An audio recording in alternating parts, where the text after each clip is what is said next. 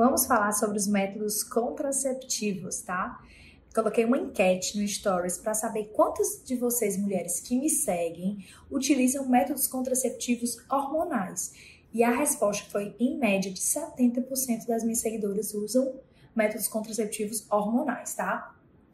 E aí vamos entender: existem os métodos contraceptivos hormonais, né? Como o nome está dizendo, contém hormônio, e os métodos contraceptivos não hormonais. Muita gente às vezes não sabe qual é a diferença de um para o outro e nem sabe se o que está utilizando é ou não hormonal, certo? Então, vamos primeiro começar pelos métodos contraceptivos não hormonais, certo? Os métodos contraceptivos não hormonais são DIU de cobre ou de prata, ou a camisinha, ou abstinência. Existem os métodos como Billings, tá? Tabelinha. Então, todos esses não utilizam hormônio para prevenir gravidez, certo? Os que utilizam hormônios podem ser utilizados hormônios de diversas é, formas, diversas maneiras de absorção, tá? Existe a pílula, né, que são os anticoncepcionais orais, que é o que muita gente utiliza. Existem os combinados, né, que tem uma associação de dois hormônios. Existe o que tem apenas um hormônio, mas todos contêm hormônio. Existe o implante hormonal. Existe o DIL com hormônio, que é o Mirena. Existe o anel vaginal, que também tem hormônio. Existe o adesivo, que também tem hormônio. Existe a injeção, tá? Então, todos esses têm hormônio. A diferença é por onde ele vai ser absorvido. Um é via oral, outro é intramuscular, outro é subcutâneo, certo? Outro é lá no, no colo do útero, outro é lá no útero. Então, todos estes são hormônios e não quer dizer que um absorve menos do que o outro. Todos estão em contato com formas de, e vias de absorção para o nosso corpo, tá? Então, diferenciando os tipos de métodos contraceptivos, hormonais e não hormonais, uma das perguntas que eu fiz e que realmente foi assim assustadora a, respo assustadora a resposta foi é, quantos de vocês que utilizam métodos contraceptivos hormonais têm queda da libido, né? E, e foi a grande maioria, tá?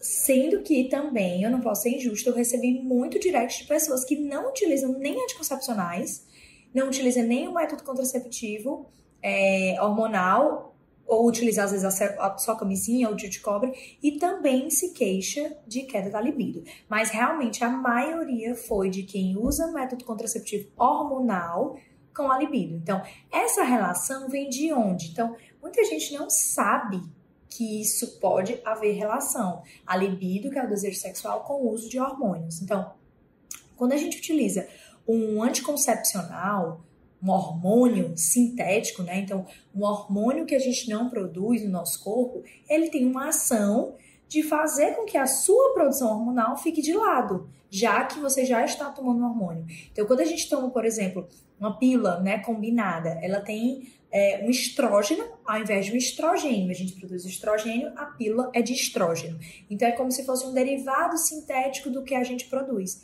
E aí ele faz o quê? Bloqueia a produção do seu hormônio, aumenta muito uma globulina chamada globulina transportadora de hormônios sexuais. Essa globulina, ela se liga e tem uma afinidade muito grande, principalmente com a testosterona.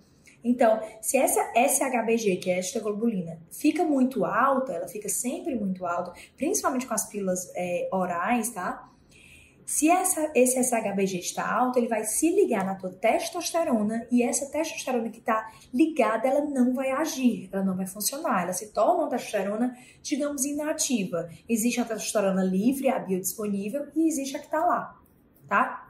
Então, vamos entender isso. Se você tem utiliza algum método contraceptivo hormonal, possivelmente você terá seus hormônios todos baixos, progesterona, dependendo do hormônio, do anticoncepcional, estrônio, estradiol, depende. Então, você terá esses níveis baixos de hormônio e, além disso, por, esse aumento de SHBG, você terá também sua testosterona baixa. Então, todos os hormônios na mulher que utiliza os métodos contraceptivos hormonais, possivelmente não é obrigatório, tá? é muito individual, mas possivelmente estarão todos muito baixos. E quando a gente tem os nossos hormônios sexuais baixos, óbvio que o desejo pelo sexo vai estar menor. Então, a libido diminui.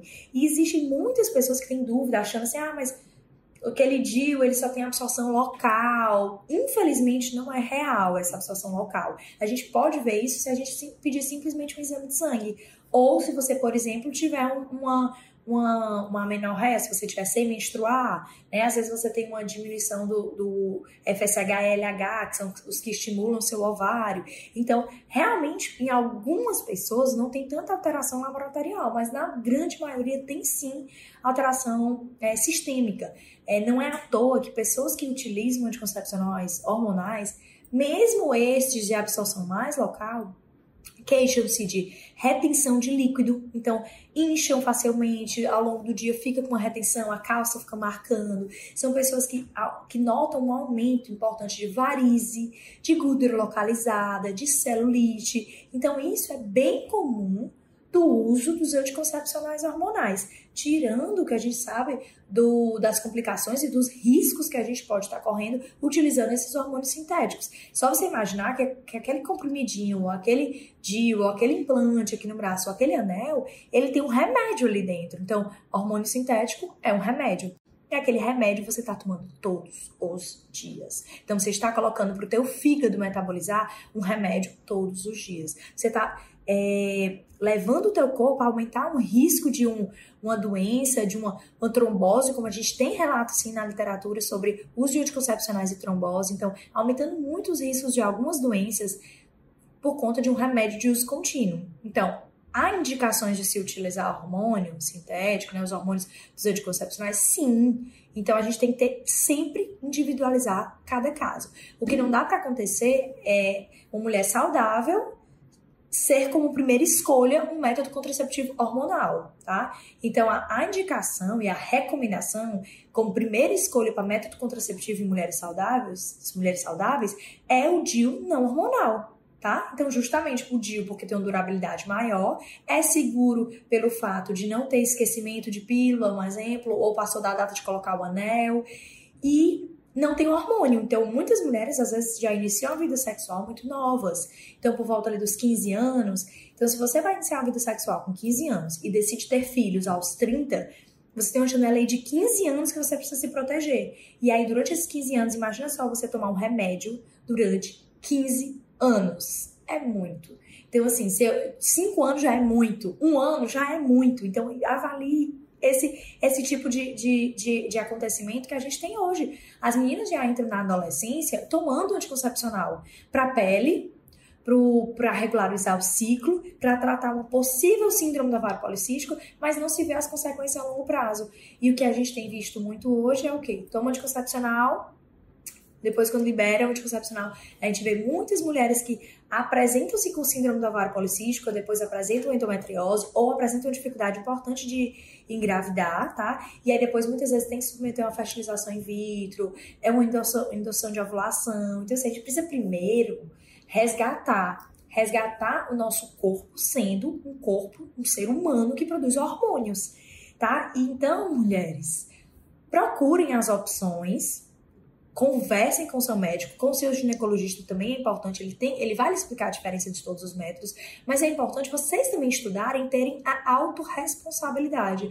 É, eu escuto muito assim, ah, mas é porque o médico disse que esse era o melhor para mim. Não é ele que vai dizer qual é o melhor para você. Você vai dizer o qual, quais são seus objetivos, quais são suas queixas, e aí isso vai adequar juntamente com nós médicos qual é o melhor método contraceptivo para você, ver se você tem alguma contraindicação, enfim, então tudo isso é individualizado, óbvio, mas vale a pena vocês também buscarem conhecimento. Não simplesmente é, deixem as pessoas decidirem tudo na vida de vocês. Busquem o conhecimento e sejam responsáveis por isso.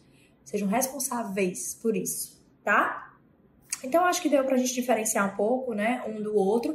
E só para complementar, também perguntei muito da questão do emagrecimento e do ganho de massa muscular. E algumas pessoas ficaram na dúvida se realmente poderia atrapalhar. Então, vamos lá. É, por que, que homem tem uma facilidade muito maior para emagrecer? Porque o homem tem muito mais hormônio, muito mais testosterona, aproximadamente 10 vezes mais testosterona do que a mulher. Por que, que o homem ele tem maior facilidade para ganhar massa muscular? Pelo mesmo motivo então, vamos entender isso. Se a gente tem pouco hormônio, a gente vai ter um metabolismo um pouco mais lento. Não é que a gente vai engordar por conta do anticoncepcional. A gente engorda porque a gente come errado, porque a gente é sedentário, porque a gente não dorme, porque a gente é estressado. Mas, se você tem todos esses hábitos de vida regulados e ainda assim está notando que o processo de emagrecimento é lento, não é, não tem o resultado que você imaginaria ter, tem sim que investigar se não é do método contraceptivo que você está utilizando. É, além disso, ainda tem essa questão que eu falei da pele, né? Então a gente sente que a pele não tem a mesma textura, você não tem. Para a pele ter a mesma uma textura boa, cabelo, você precisa ter hormônio tá? Por que uma adolescente que não usa método contraceptivo, normalmente ela tem um corpo legal, tem muito cabelo, tem as unhas mais fortes, tem uma pele boa, com lubrificação, a gente precisa lubrificar esta pele. As pessoas hoje querem pele mate, mate, mate, mas pele mate, sequinha, envelhece mais cedo. Aquela lubrificação, ela é, é uma barreira protetora, tá? Então, vê só uma, uma menina que acabou de, de, entrar na adolescência. Então vocês vão ver tudo isso. Agora, vê uma mulher na menopausa. Uma mulher na menopausa, ela tem flacidez, ela tem uma pele seca, além da lubrificação vaginal que é baixa, que hoje já tem mulheres se queixando de baixa lubrificação vaginal pelo uso dos anticoncepcionais. Então, a mulher na menopausa, ela tem um, um, uma pele, um cabelo, uma unha, um brilho no olhar totalmente diferente de uma menina que tem hormônios. Então, é fisiológico a gente ter hormônio. O hormônio vai fazer você engordar? Não necessariamente. O que faz você engordar é seu estilo de vida. Mas que ele não está contribuindo de forma favorável, não está. E aí tem que ser avaliado isso e toda a sua parte estética também, tá certo? Ganho de massa muscular complementando. Quando você pensa em ganhar músculo, você precisa ter o quê? testosterona e GH. E um treino eficiente, dieta eficiente, tá? Se você usa anticoncepcional, seu SHBG está tão alto que se liga na sua testosterona e impede ela de agir. E aí, possivelmente, você terá muita dificuldade de ganhar massa muscular. Mulheres em uso de anticoncepcional têm uma dificuldade imensa em ganhar massa muscular. E muitas delas têm é, se não treinarem, sarcopenia, que é uma deficiência de massa muscular diagnosticada, mesmo através de uma avaliação corporal, tá certo? Então é isso, eu espero que vocês tenham entendido tudo. Beijos e lembre-se que vocês são autorresponsáveis pelo método contraceptivo que vocês escolherem, tá ok? Beijo e até o próximo vídeo.